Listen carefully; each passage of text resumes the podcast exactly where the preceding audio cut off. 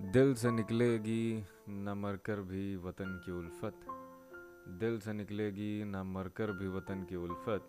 मेरी मिट्टी से भी खुशबुए वफा आएगी। इस लाल चाँद फलक के शेर के साथ, टू मच डेमोक्रेसी के इस आज़ादी से लबरेज एपिसोड में आपका स्वागत। आज स्वतंत्रता दिवस है, यानी इंडिपेंडेंस डे आप सभी को पचहत्तरवें यानी सेवेंटी फिफ्थ इंडिपेंडेंस डे की बहुत बहुत बधाई।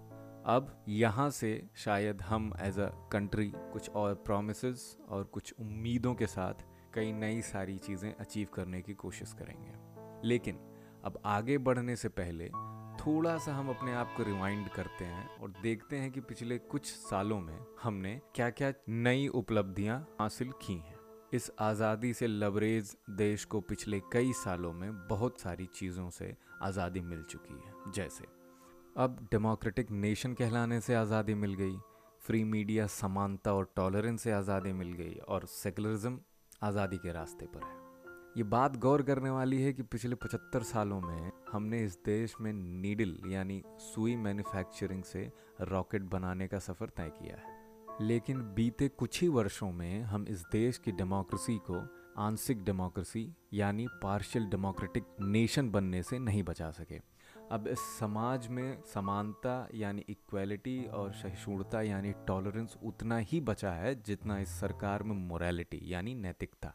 हम उसी समाज, शहर और देश का हिस्सा हैं, जहाँ देश की राजधानी कैपिटल दिल्ली में नौ साल की बच्ची का रेप होता है, फिर उसे जला दिया जाता है और हम इसी उम्मीद में रहते हैं कि भाई सब ठीक है।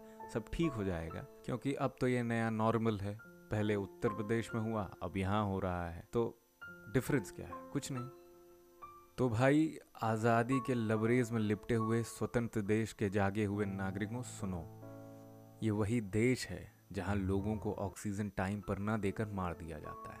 ये वही देश है जहाँ हर एक 20 मिनट में एक रेप होता है। और ये वही समाज है जहाँ आज भी साढ़े दस लाख लड़कियों का बाल विवाह हो जाता है, यानी चाइल्ड मैरिज ये वही सरकार है जहाँ एक माँ अपनी मरी हुई बेटी का इंसाफ मांगने के लिए सड़कों पर आंदोलन करती है।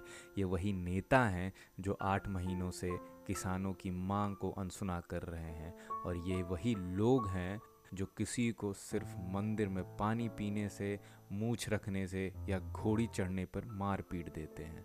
तो हम इसी समाज का हिस्सा हैं, जो विश्व गुरु अपने आप को घोषित कर चुका है।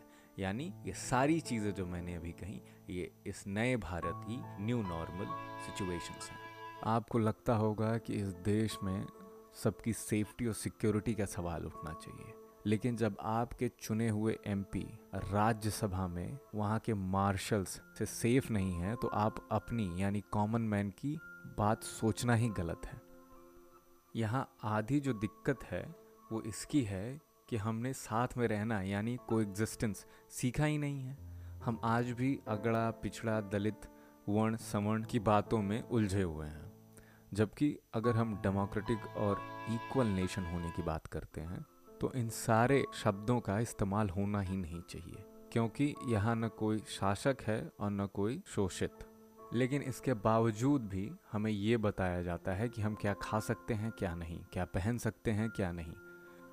अभी कुछ ही दिन पहले असम ने कैटल प्रिजर्वेशन बिल 2021 पास किया, जिसमें लिखा है कि slaughtering of cows are prohibited उनका ट्रांसपोर्टेशन असम के थ्रू या असम के अंदर, वो भी प्रोहिबिटेड है, और जिस एरिया में ज़्यादा हिंदू, जैन और सिख रहते हैं, वहाँ बीफ या बीफ से बने किसी भी प्रोडक्ट का बेचना मना है। और अगर आप किसी भी रूल्स को ब्रेक करते हुए पकड़े गए तो आठ साल की जेल या फिर पाँच लाख का जुर्माना भुगतना पड़ सकता है। आप सभी को एक बार फिर इंडिपेंडेंस डे की बहुत बहुत बधाई। धन्यवाद।